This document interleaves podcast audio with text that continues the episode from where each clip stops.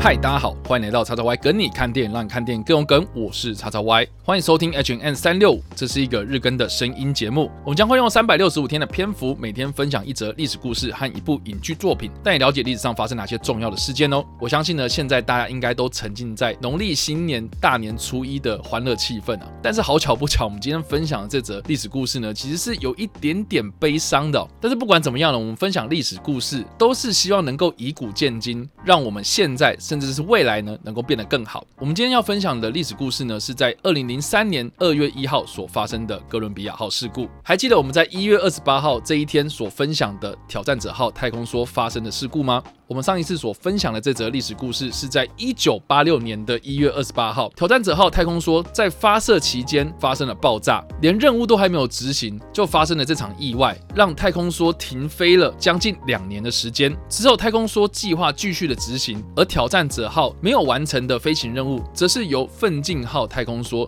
继续接手这些太空的飞行任务。而我们今天的主角哥伦比亚太空梭，是 NASA 的太空梭计划当中第一架正式服役的太空梭，他在一九八六年的时候首次执行任务，在二零零三年所执行的这一趟 S T S 一零七 飞行任务，则是第一百一十三次的太空梭发射，同时呢，也是哥伦比亚号太空梭执行的第二十八次飞行任务。这件事情呢，我们可以回溯到二零零三年的一月十六号，哥伦比亚号太空梭在执行 S T S 一零七 飞行任务的时候呢，从监视的录影器画面当中呢，可以观察到在发射的过程之中，用来固定太空梭和外燃料箱之间的隔热泡棉从燃料箱上面掉落，大概 零点八公斤的这个泡棉以时速大概五百公里的速度击中了太空梭左翼的隔热材料。在上一次呢，我们在介绍挑战者号事故的时候呢，其实对于太空梭有稍微初步的一些描述哦。太空梭本体呢本身呢是一个像是飞机的结构，那在飞机的机身部分呢是白色的，在机腹的部分呢是黑色的东西。那这个黑色的东西呢，其实就是用在太空梭重返大气层之后呢，因为跟空气产生剧烈的摩擦，产生的这些高热呢，可能会导致太空梭在返航的时候呢造成的一些伤害。所以呢，这些隔热的材料呢，正是是太空梭在返航的过程之中所使用的这些隔热材料。那在发射的过程之中呢，他们会利用这些隔热的泡棉来固定这些组装起来的太空载具。那就像我们刚刚所提到的，大概一个 零点八公斤左右的隔热泡棉，它以时速大约五百公里的高速击中了太空梭左翼前方的黑色隔热材料，所以才导致了后续的悲剧发生。但是这个情况呢，其实在发射的过程中时常的发生，所以当时的地面指挥中心呢，就问了当时在太空中执行太空任务的指挥官，这样子的一个撞击是否会影响太空梭在接下来重返大气层的过程中发生安全上的疑虑，并且也让指挥官决定他们是否要继续他们的飞行任务。到了二零零三年的二月一号，美国东部时间凌晨两点半，地面的飞行中心再次询问太空人团队是否要继续他们的重返飞行任务。太空人团队表示呢，在升空中过程的这个撞击呢，并不用担心，所以他们继续以往的返航任务。到了早上八点左右，太空梭继续重返大气层。在八点四十四分左右，哥伦比亚号太空梭进入到大气层和空气分子摩擦。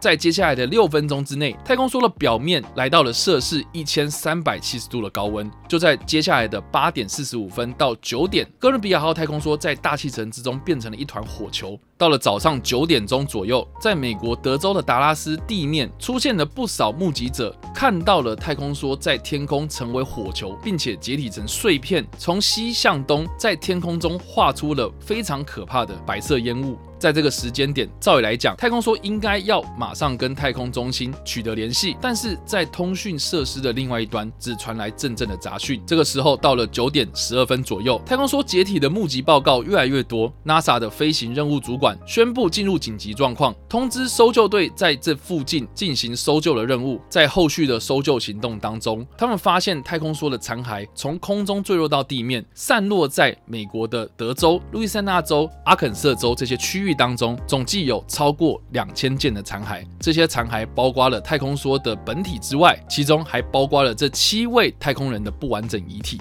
从二零零三年的二月开始，这半年之内都有不断找到这些残骸的消息，而当时哥伦比亚号在空中解体的画面也不断的被新闻媒体所播放，让当时的美国人沉浸在一个非常伤痛的气氛当中。就在二零零三年的二月四号，也就是事故发生之后的三天，时任美国总统小布希在休斯顿的詹森太空中心外主持了有关于哥伦比亚号太空梭七名太空人的哀悼会。在三月底，美国的国会批准在阿灵顿国家公墓建立哥伦比亚号事故的纪念碑，用来纪念这七位殉职的太空英雄。太空梭的飞行计划也在事故发生之后停飞了两年，直到二零零五年七月二十六号 S T S 一一四 由发现号太空梭所执行的飞行任务，是美国太空总署再一次恢复太空梭飞行计划的飞行任务。我们纵观历史来看，美国的 NASA 从水星计划开始载人的太空任务之后呢，其实并没有在正式的任务执行期间失去过太空人。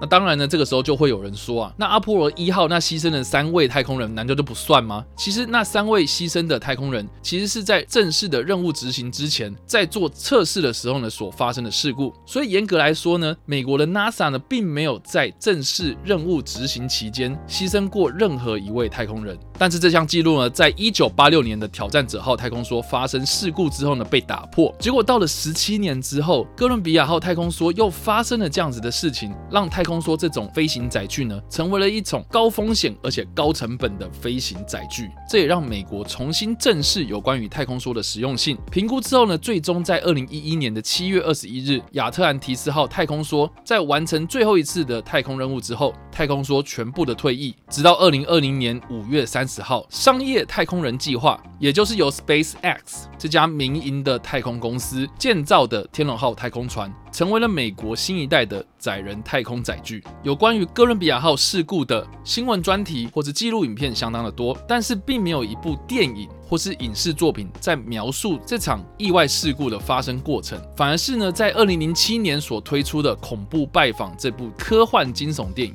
当中，使用了哥伦比亚号事故的新闻画面来作为这一部电影的开场画面。这部电影的故事呢，是描述太空梭在执行飞行任务重返地球的时候呢，在空中发生的解体事故。这些碎片呢，散落到美国的德州到华盛顿州之间，民众在好奇的情况下去接触到这些遗落在地表上的太空梭碎片，却没想到这些碎片呢是附着着不明的外星病菌，它可以完全改变人类，成为这种病菌控制的傀儡。而当中妮可基曼所饰演的女主角卡罗是一个心理医生，她在这场恐怖的危机之中呢，极力保护自己的儿子免受神秘病菌的侵袭，并且试图找到能够抵抗这种神秘病菌的解药。而这部《恐怖拜访》在二零零七年八月在美国上映之后呢，大约六千五百万美金的制作预算，最后呢只有四千零二十万美金的票房，以惨赔作收。我不知道大家有没有看过这部电影哦。这部电影除了是妮可基曼之外呢，其实有另外一个卖点，就是丹尼尔·克雷格。